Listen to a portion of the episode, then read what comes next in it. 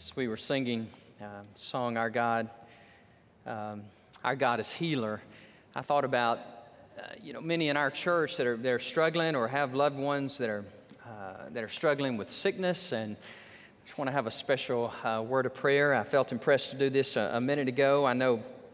Um, well, I was thinking Kurt, our drummer up there, is playing the drums. His son's in the hospital, and uh, Kurt, just want you, we're going to stop. We're going to pray for Michael. I feel impressed to do that. Also, Sam Jones is back in church, had major, major surgery, and uh, one of our newer members, and uh, we praise the Lord for, for Sam. I thought about uh, Sandy Williamson's mom's in the hospital, and they're not in the hospital, but this is their last Sunday in our church. They've been here for 25 years. Bob and uh, Rachel, I know Bob and Rachel. Where are you guys? Where are you? Right there. God bless y'all. We're going to miss you. You're moving to California. All right.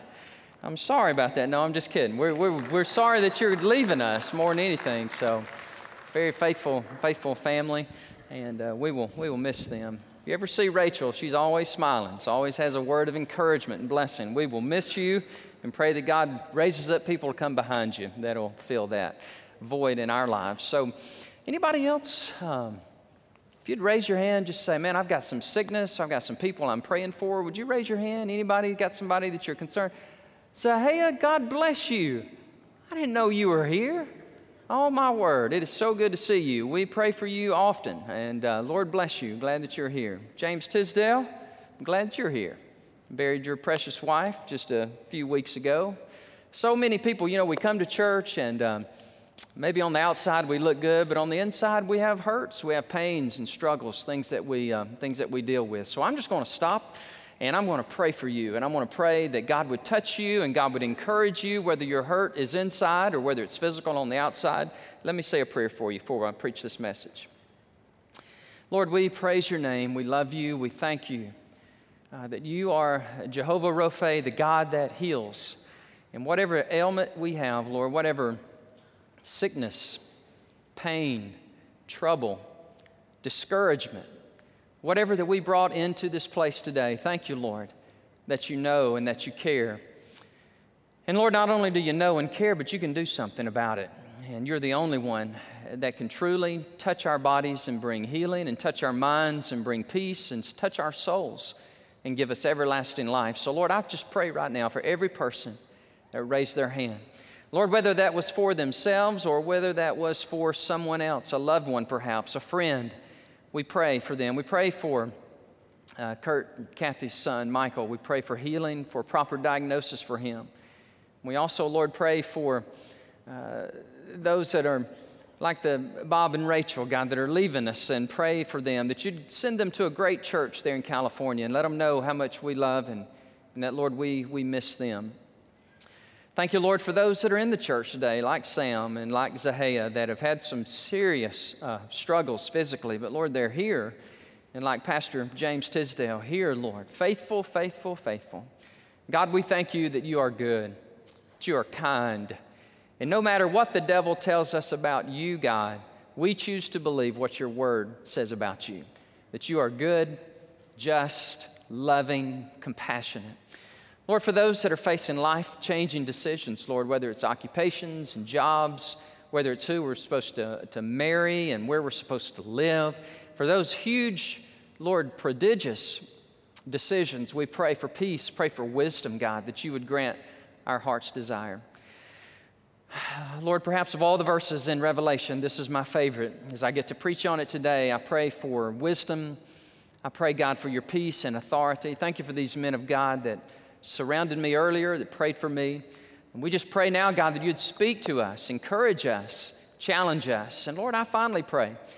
I know, Lord, there are some in this room today, Lord, because we just know there are those that need to be saved. And we pray that you would touch their hearts. And Lord, may today be the day where the barriers are broken down, where the shackles fall from their eyes and they see the glory of the cross and they would see the resurrection and the empty tomb, and they would realize that it was all for them.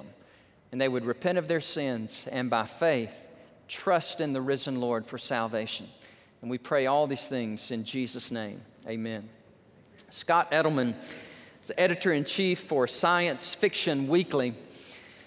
He's a very gifted uh, author. Of course, you should be if you're an editor in chief for a major magazine. And years ago, he attended a special showing of Lord of the Rings, The Return of the King. And that movie, by the way, still is such a, a powerful dis, uh, depiction and description of the epical, the epic all time battle between good and evil. Of course, Tolkien, J.R.R. Tolkien, was a follower of Christ. And I believe he did the best that he possibly could, probably better than any other human being outside of Scripture, who has painted for us this very vivid, powerful depiction of good versus evil. And Scott Edelman, who he watched the showing, and he wrote these powerful words, and I want to read them to you. And this was his, his reaction. Sitting in my comfortable stadium style theater seat, in a fresh, clean theater in the midst of a safe suburb, watching dirt encrusted heroes stretch to the breaking point as they risk their lives to save their troubled world, I thought, why aren't I doing something like this? Why aren't I doing something that is equally important? There are great needs that need doing in that treacherous world out there, and most of us in the audience do nothing that has those kinds of stakes. Thoreau famously said that men live lives of quiet desperation, and he was right. But the truth goes even further than that because most of us live lives that are just, well, quiet. Even as we watch or read about those who are living their lives at full volume, face to face with Aragorn and Theoden, and others willing to head into battles that seem like suicide in order to save Middle Earth. Well, to be a writer or an editor in that moment felt like being a clown. There are wrongs to be righted, there are evils to be toppled here on the real earth. And I was settling for watching others do it for me vicariously. During that screening, it did not seem like enough. It seemed as if I should be doing more.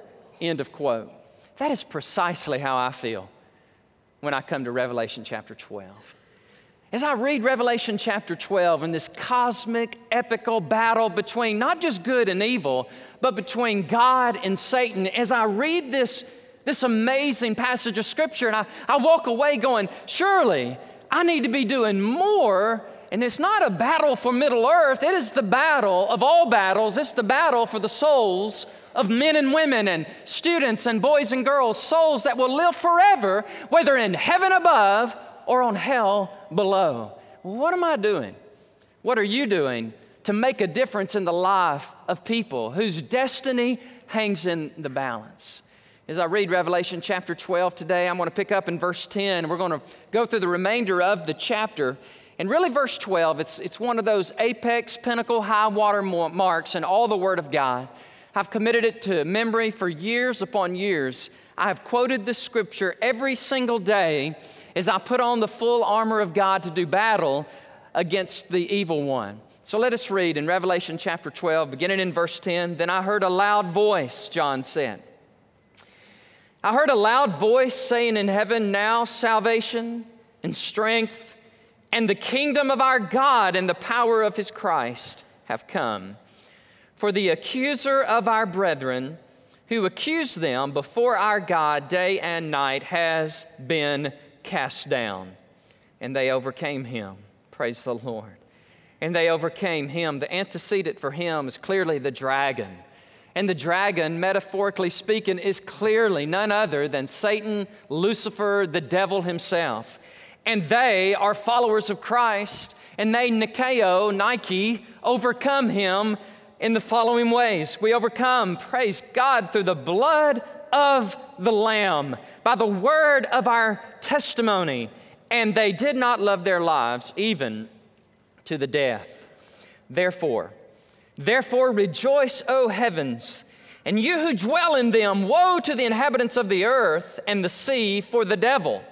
He has come down to you having great wrath because he knows that he has a short time.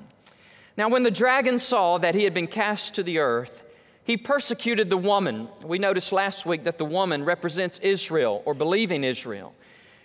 persecuted the woman who gave birth to the male child. And we looked last week, we clearly defined that the male child is none other than the Messiah, the Christ. But the woman was given two wings of a great eagle, that she might fly into the wilderness to her place, where she is nourished for a time and times and half a time from the presence of the serpent. So the serpent, remember? This is the dragon, this is the devil. He spewed water out of his mouth like a flood after the woman, that he might cause her to be carried away by the flood. But the earth helped the woman, and the earth opened its mouth and swallowed up the flood which the dragon had spewed out of his mouth. And the dragon was Thumos. It means to be so absolutely enraged that you have no rationale about your wits, about your mind. And the dragon was enraged with the woman and he went to make war with the rest of her offspring who keep the commandments of God and have the testimony of Jesus Christ. Wow. How would you like to preach on that passage of Scripture? So, I'm better you than me, brother. I have no idea what that means. Well, I didn't either till I began to study it. And I began to really analyze it and, and study God's Word and say, Lord, I know this is your Word. What does it mean? And what is it saying to us today? in 2015, even though it was written around AD 95? Well, it has a lot to say to us. And I pray today that as you listen, that your minds are that your minds are open and that you're malleable and your, your, your, your volition, your heart is open to what God would have to say to your mind and to your heart. And we would walk out of here changed forever. 11:15 will be it's going to continue to be one of those powerful passages of scripture. Revelation 11:15, the seventh angel sounds. And now when the seventh angel sounds and he really begins to pick up the seven trumpets uh, and seven bowl judgments in uh, chapter 16. But before chapter 16 comes, chapter 15 will come and it will be a chronology of what is going to happen on earth. But 12 13 and 14 is an interesting triumvirate or a trilogy in the chapters of the book of Revelation. Now, watch this 12, 13, and 14 view eschatology, or they view the future of the world, the end times, from the perspective of the devil. I'm gonna talk a lot about the devil today. You say, well, you don't really believe in the devil, do you? I mean, you know, I mean, all these mythical, you know, fable stories of a, of a dragon with a tail and he's red. Let me tell you something, friend. I absolutely believe in him. I believe he is a very real person and his primary, his primary uh, goal and modus operandi is to accuse God to us and accuse us to God. But I'm so grateful today that I get to share and I get to preach about his demise. And if you're a preacher of the gospel and you have the guts to preach through the book of Revelation, you better buckle up because the enemy will hate you for it. And he will do everything in his power to withstand you and oppose you like he's been doing to me. But I know you pray for me and I thank you. I know you stand in the gap. Many of you pray and fast for me every day. Every day, I usually hear from somebody, not every day, but I know it's happening, that there's a man of God at Great Hills Baptist Church who's praying and fasting for me. And I just want you to know I appreciate it and I need it, especially on a day like today when I preach about the victory of Christ, the awesome victory of Christ over the evil one. Let me begin number one in your outline. You'll write these words celebration in heaven. Celebration in heaven. And that's verses 10 through 12. The loud voice comes from the redeemed in heaven and not the angels.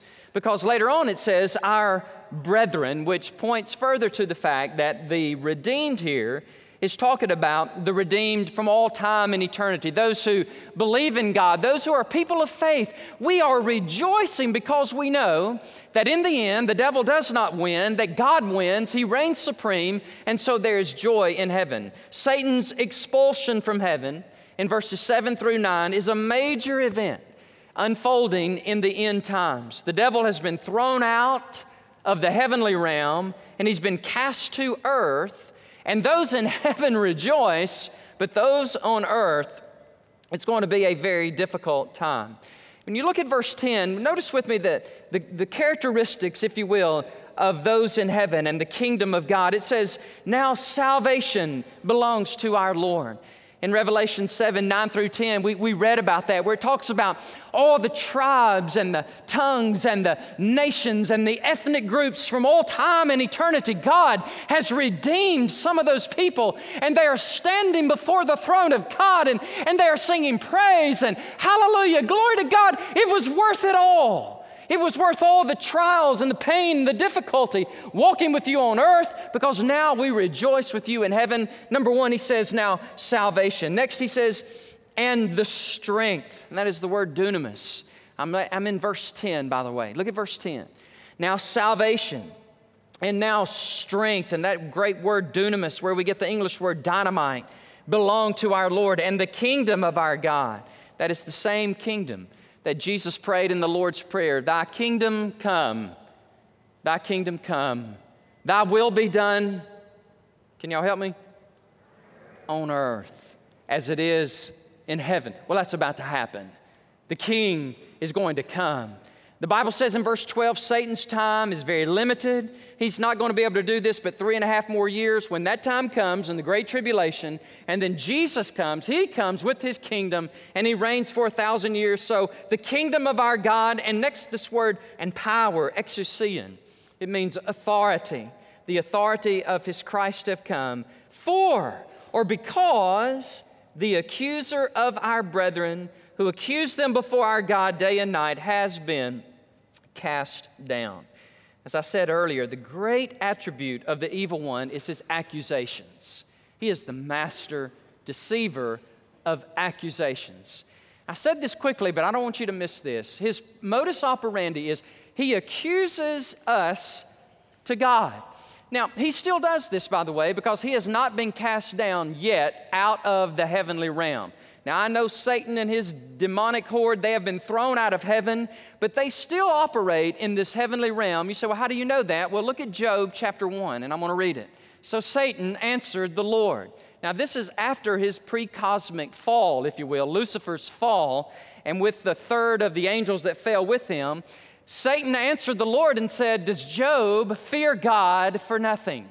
But now, now remember, he has access. He's talking to God. Satan is talking to God, and he says, Stretch out your hand and touch all that he has, and he will surely curse you, God, to your face. You see what he's doing? He is accusing us to God. And he's trying to create this enmity, he's trying to create this distortion between our awesome heavenly maker and us. So he accuses us to God, but watch this, he accuses God to us. So many times. It happened even this week. Someone is angry. They're mad at God because they believe the delusion, the lie of the evil one, that you can't really trust him, can you? Really, if God was all that benevolent, he was all that awesome, you really wouldn't get cancer, would you? Or your, your son wouldn't stray from the faith, would he? Or you wouldn't have such great financial difficulty, would you? If God was all that God said that he was, you wouldn't be having all these problems now, would you? And he casts it and he makes you doubt. Don't raise your hand, but many of you are there. Many of you are there. You doubt the goodness and the generosity and the faithfulness of God. But what we forget is there is a devil that hates us and accuses us, and we are sinful. And we are to blame. God's never to blame. The devil's to blame. This fallen world is to blame. We are to blame, but God is never to blame. But if, God, but if the devil can get you to blame God, he can make you quit blaming him, and now you will be antagonistic and you will be against God. That's what he does. He said, Bro, Danny, how'd you know all that? I just know that because that's what he does to me. And that's what he does to you.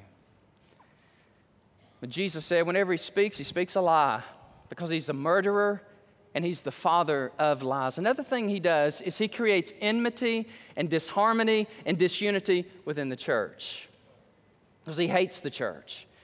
And I would go on record to say he especially hates this church Because this church is going to be faithful to Christ, we're going to be faithful to His Word, and if He can whisper something in your ear over here to make you upset with that person over there, or if He can accuse me to you or you to me, and if He can create this tension and the disharmony and the frustration, well, I'm getting out of here, man. I just need to go find another church. Man, I just need to go do something else with my life because, I mean, this place is just, and Satan just smiles.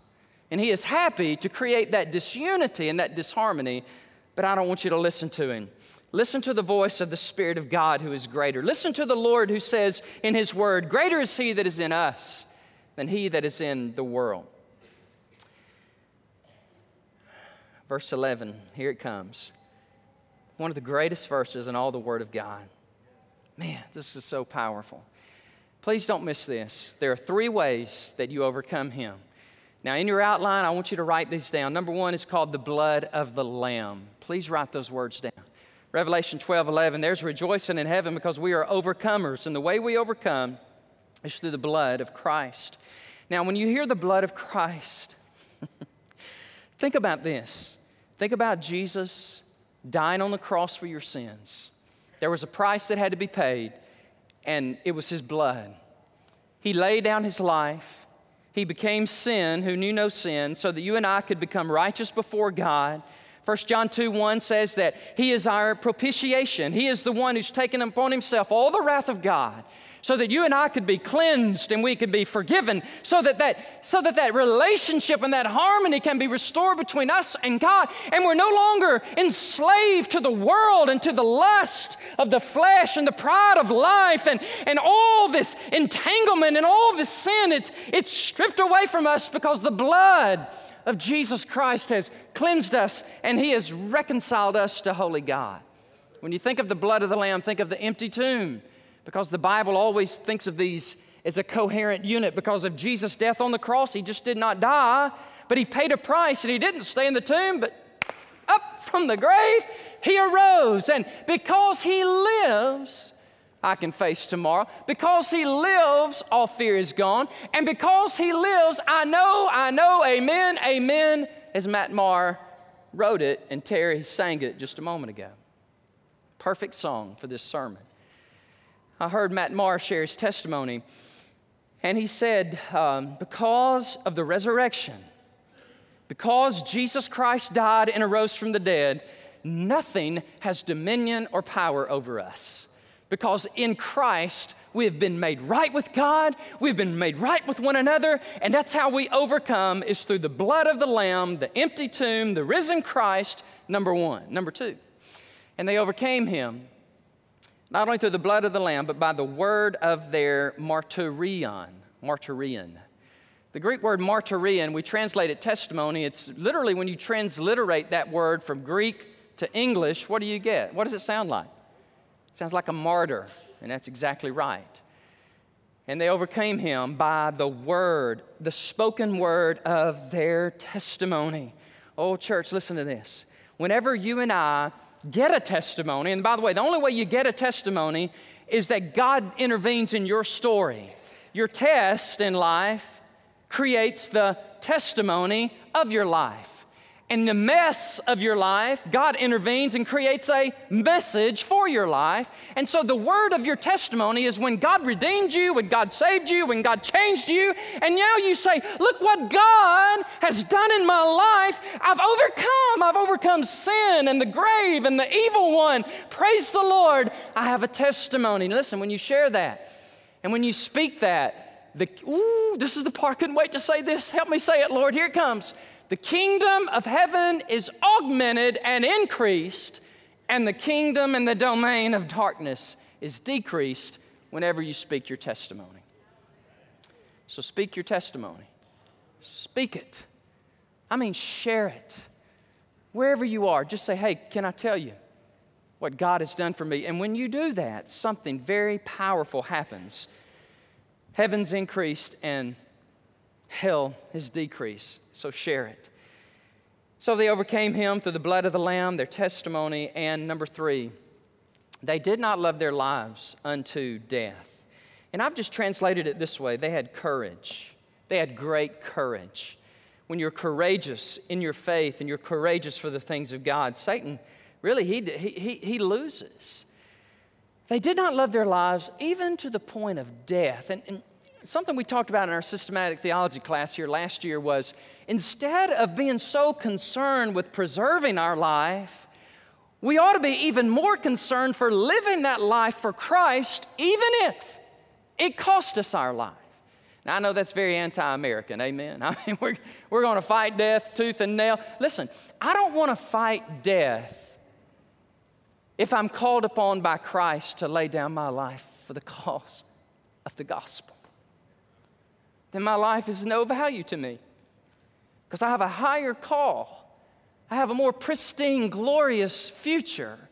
Now, if you have that mentality, you are a threat to the kingdom of darkness. He really can't do anything to you because you've already died. You've died to yourself, and the life that you live, it's lived for Christ. Now, John knew all about this. John was the only one of 12 who did not die a violent martyr's death. Now, lest you think he just kind of got away with it, listen to me. When he was exiled from being a pastor in Ephesus to being a, a rogue, an enemy of the state, when he was placed in the Aegean Sea on this penal colony called Patmos. Man, it's a beautiful place, and I've been there. And I encourage you, if you get a chance, go to Patmos. It's this beautiful island in the midst of the Aegean Sea. But there were robbers there, murderers there, rapists there, and John was there because he believed in Christ. And they placed him there, they banished him there. But what happened to his brother? James. Well, James was taken to a to the authorities, to the proconsul, and, and they, they said, are you, are you one of those? Are you one of those disciples, one of those apostles, one of those followers of Christ? And, and James says, I am. And he had this sweet demeanor about him. He had such a peace about him that one of the early church fathers writing about it said these words. He said, He had such a demeanor about him in the face of death that one of his executioners said, Sir, whatever you have, I want that. And he gave his life to Christ. And James reached out to one of his would be executioners, and he reached out and he hugged him and he kissed him, and then both of them were beheaded. They overcame him by the blood of the Lamb, the word of their testimony. They don't love their lives unto death. Heaven is increased, and the hell is decreased. Thought about another one, Andrew. Remember Andrew who brought his brother Peter to Christ? Whenever you read about Andrew in the Bible, he's always bringing somebody to Jesus. I wish they could say that about me. I wish that when my time is gone, they'd say, you know, Brother Dan, he, he was always witnessing, he was always talking to somebody about Jesus. Hallelujah. That's what Andrew did. He was in Ethiopia preaching the gospel, and the governor of Ethiopia, they captured him. They said, Are you the one are you the one that's telling people to believe in this new sect, this new religion? Are you the one that's diminishing the worship of the Roman gods and idols? And, and Andrew said, I am. I am that person. And the governor of Ethiopia said, Sir, if you will only recant, if you will only turn your back on this Christ, and if you will be a promoter of our gods and the worship of our idols, uh, I will not crucify you. And Andrew said these words Oh, sir, I would have never preached the honor and the glory of the cross if I feared the cross. Oh, God, help me say that. I never would have preached the cross and honored it if I ever feared it. And then Andrew said these words. This is from the Fox Book of Martyrs, and it's a attested by Jerome and the other early church fathers. And this is what Andrew said O cross, most welcome and longed for. With a willing mind and joyfully and desirously I come to thee, being the scholar of him which did hang on thee. Mercy. Just a second.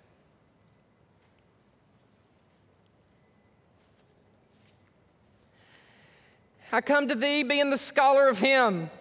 You, O cross, are the scholar of him which did hang on thee, because I have always been thy lover and have coveted to embrace thee, O cross. I come to thee. Listen, when you're like that, Satan has nothing on you.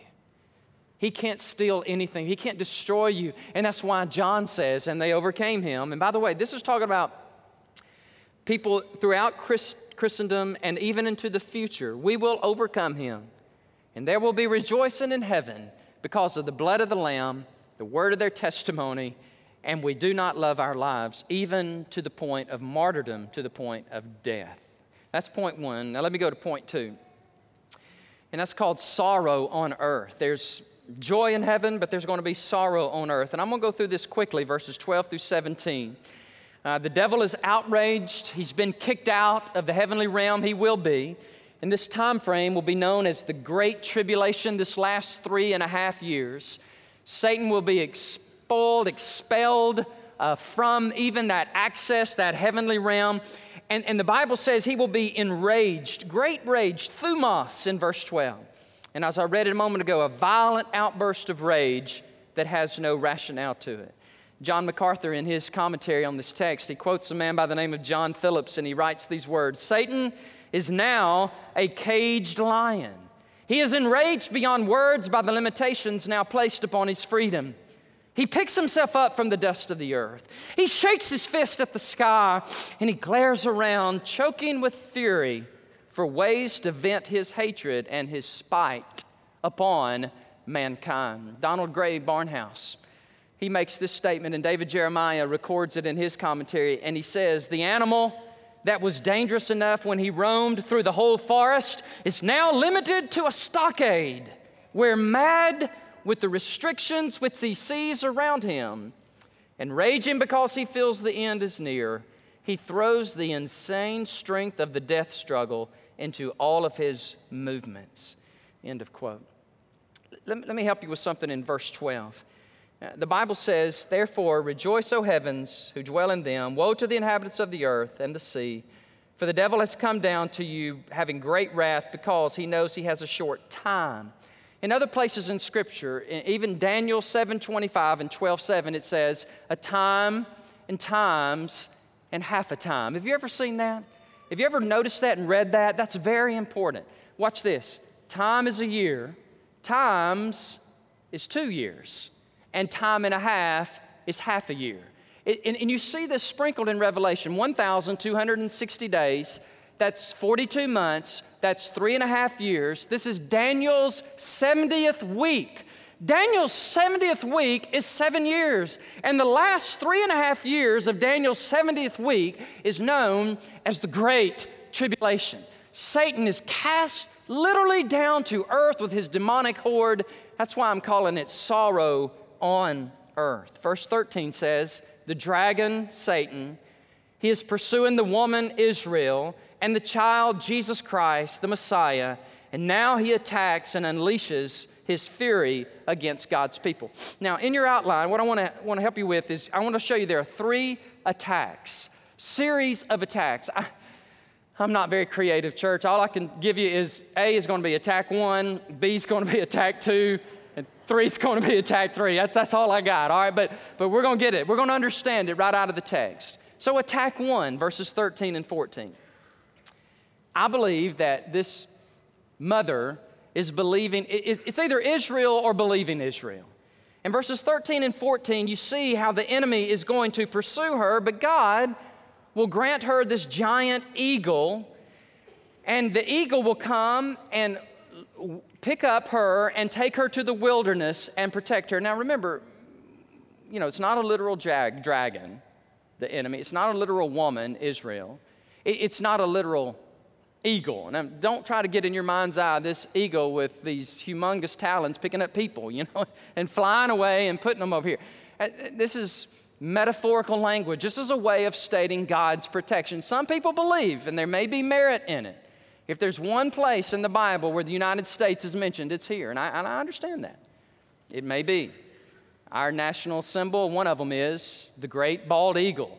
Israel has no greater friend than America. It could be that we somehow, as a nation, befriend, be a good friend, and protect Israel. I don't, I don't know. I think a better interpretation is this one Exodus 19 4, where it says, You have seen what I did to the Egyptians, and how I bore you on eagle's wings and brought you to myself. And then another text, it talks about this eagle wing of protection. Psalm 57 1 says, Be merciful to, be merciful to me, O God. Be merciful to me. For my soul trusts in you. Watch this. And in the shadow of your wings, I will make my refuge until these calamities have passed by. So, somehow, supernaturally, God is going to intervene and protect this nation of Israel during this great tribulation, like a massive eagle's wings, and, and, and encompass them and lead them to the wilderness. I believe this is what Jesus was talking about in Matthew 24 16 in his Olivet discourse when he said, Flee to the mountains. Some people believe that what he is referring to and what John is referring to is just east of Jerusalem. There's a place known as the wilderness, it's also known as Petra. And in Petra, I have not been there, but it's in Jordan, and I want to go there. And, it, and it's this impregnable force, basically. Petra means rock, it's a rock fortress. Tiny entrance and a huge covering. Many people believe in the future, in the Great Tribulation, somehow um, Israel is going to be protected there in Petra from the evil one, from the dragon. Fascinating, fascinating. Attack number two. In verse 15 in the Old Testament, a flood can refer to an army. Jeremiah 46, 7 and 8. Jeremiah 47, 2, the flood refers clearly to a man army. So I believe we should interpret this not as a literal H2O flood, but more of an army with vengeance. Stay with me, I know it's deep, stay with me. An army of vengeance aligned with the Antichrist, pursuing Israel, and God opens up the earth and somehow consumes them. Now, before you discredit this, let, let me remind you that the most salvific, powerful, conspicuous demonstration of the power of God, bar none, in the Old Testament was the Exodus. It's when Israel came to the point of destruction. You remember that? I mean, they, they, they, they fled out of Egypt. They're, they're trying to get over to the promised land, but there's a body of water in between them and their future, and the Egyptians are breathing down their neck. Does that sound familiar to anybody? Some of you are going, That's me, preacher, that's, that's pastor, that's me. I mean, I got the promises of God in the future. I got the devil, and uh, I mean, lots of things are chasing me. But man, I've got obstacles. I've got difficulties. I've got impossibilities. Ooh, I got good news for you. He's still the God of the impossible. And what he does is he, he opens up, he opens up the waters. They come through, and they are, the Egyptians are flooded. I think it was last night. It was last night. I was still studying the sermon, preparing the sermon. Somebody said, How long does it take you to prepare a sermon? 30 years. It takes me 30 years. I've been preaching for 30 years. You get 30 years worth. Now, it does take a lot of hours in the week preceding, but the Lord reminded me in the book of Numbers the story of Korah. Remember, he rebelled against God and his little army, and the Bible literally says, and I've got the citation, it's Numbers chapter 16, verse 32. It says, The, the earth opened up, swallowed those rascals, doesn't say rascals, but it says swallowed them, and the earth closed. So, God's done it before. God somehow will do it again. He will open up the earth, receive those, uh, the flood of those armies, and he will protect his people. Exodus 15 2. What a wonderful scripture.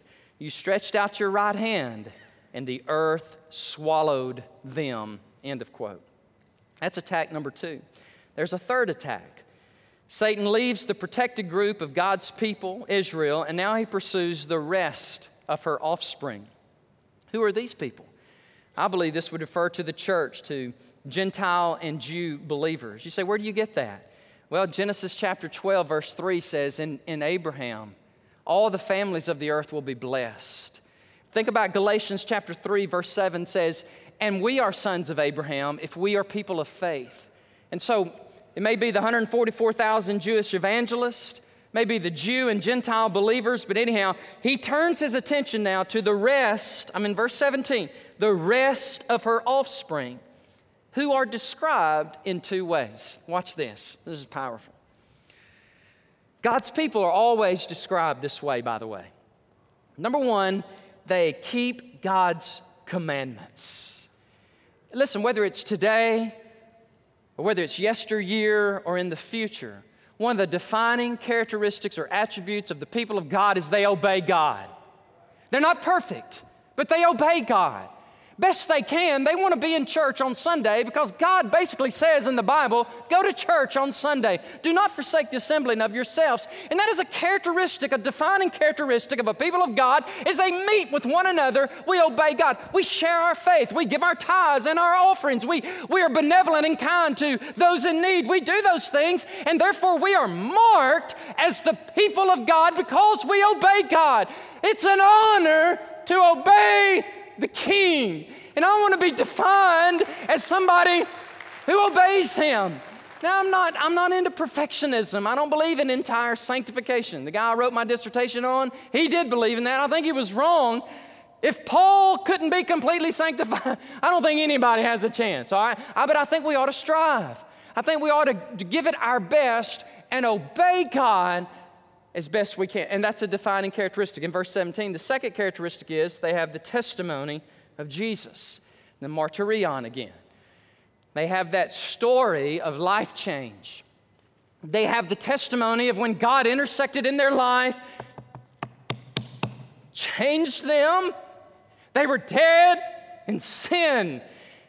And the Lord God saved them. He resurrected them. He changed them and they are changed and they have a, they have a story. And I love to tell the story of Jesus and his love, of Jesus and his blood. And if people give me just a moment, like the guy on the airplane, I had eight hours with him, he gave me a lot of moments last week, a couple weeks ago.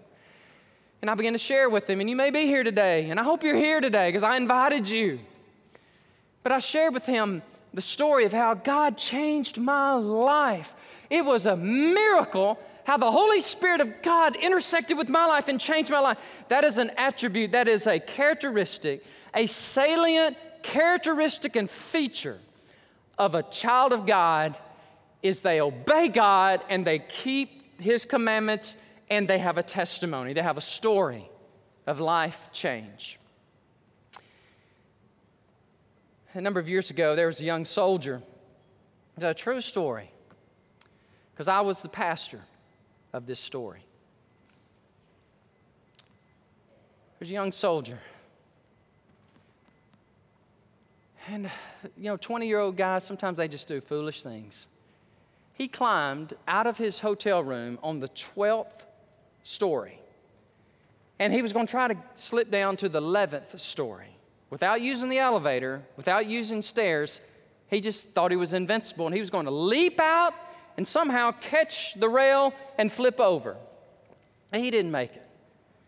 He fell 12 stories to his death. 20 year old young soldier, sailor in Virginia Beach. He was on the news, made the headlines. His commanding officer, who attended our church, was given the task to go to his parents, collect his belongings, and go to his parents and say, This is what happened to your son. That commanding officer told me, me, his pastor, how that went down. It's horrible, horrible. He said, But, Pastor, he had two things in his possession that were very interesting to me.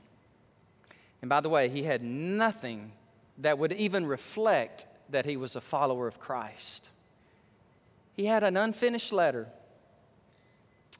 to his dad. An unfinished letter he was writing to his dad. He never wrote it. And he had an invitation from a soldier friend inviting him to church. Inviting him to church. And this young man, probably with no relationship with Christ. There was no evidence of any relationship with Christ. He hadn't finished his letter. He received the invitation, and this is what I got out of it. He thought he had forever to live. He thought he's only 20 years of age, and surely he could get his life right with God. He could be restored to his dad. He could attend his friend's church. He could do all those things tomorrow. Friends, we are not promised tomorrow. Can I implore you? Can I, can I, if it helps, I don't beg people often. But if I could just beg you for a moment, if you're without Christ, would you give your heart to Him today? If you're watching us on television, you're listening live on the internet, or more importantly to me, if you're here and you're listening, because I know you're here, because I believe the Spirit of God has told me that you're here. And this could be the last chance for you. This could be the very last opportunity that God gives you to be saved. So you need to be saved. You say, Well, what do I need to do? Well, friends, you need to believe, and you really need to believe that Jesus is the Christ, the Son of God. And by believing, you can have life in His name. So, this is what I want you to do. Whoever you are, you may be sitting over here, you may be over here, you may be in the middle. Just say, okay, God, I'm tired of playing games and jokes. I believe, and I'm sorry for my sins. I turn away from my sin, and I embrace you, the King. You're my Lord, you're my boss. I'm going to start living for you. That's what you need to do. You say, I'm not ready. I don't know if I'm ready to do that. You need to get ready. You said, Well, Brother Danny, you're forceful. Yes, I am pleading with you to give your life to Christ today, this very moment today. I don't want to go to heaven without you. I want you to be in heaven with Christ and with His church. So give your life to Him today. And let me help you do that. Let me pray with you. Would you pray with me? We'll have our invitation. With your heads bowed and with your eyes closed. Oh, sir. Oh, ma'am, friend, listen. Today is the day of salvation. The Bible says, Whoever calls on the name of the Lord will be saved. If you will confess with your mouth that Jesus is Lord and believe in your heart that God raised him from the dead, you will be saved. Call upon his name, repent of your sins, and become a new creation in, in the Lord today. You say, I'm ready. Then do it. Now, what we're going to do in a moment, now, with your heads bowed and your eyes closed, we're not going to embarrass you. We're not going to try to intimidate you. What we're going to do is we're going to stand as a church. And Terry and this praise team, they're going to sing, they're going to lead us in a song. And if that is you, and you are the man, you are the woman, you are the student, the boy, the girl that's given your life to Christ, I want you to get up from where you are come down this aisle, take one of these pastors by the hand, and, say, and all you need to say is, It's me. Pastor was talking about me. And so today, I'm giving my. I'm giving my life to the Lord today. Would you do it? Father, I pray that the shackles would fall from their eyes and the barricade that Satan has built around their hearts would be shattered they would believe, they would see that the Lord is good. And Father, I pray that you would increase your kingdom right here, right now. In Jesus' name, I pray and I believe. Amen.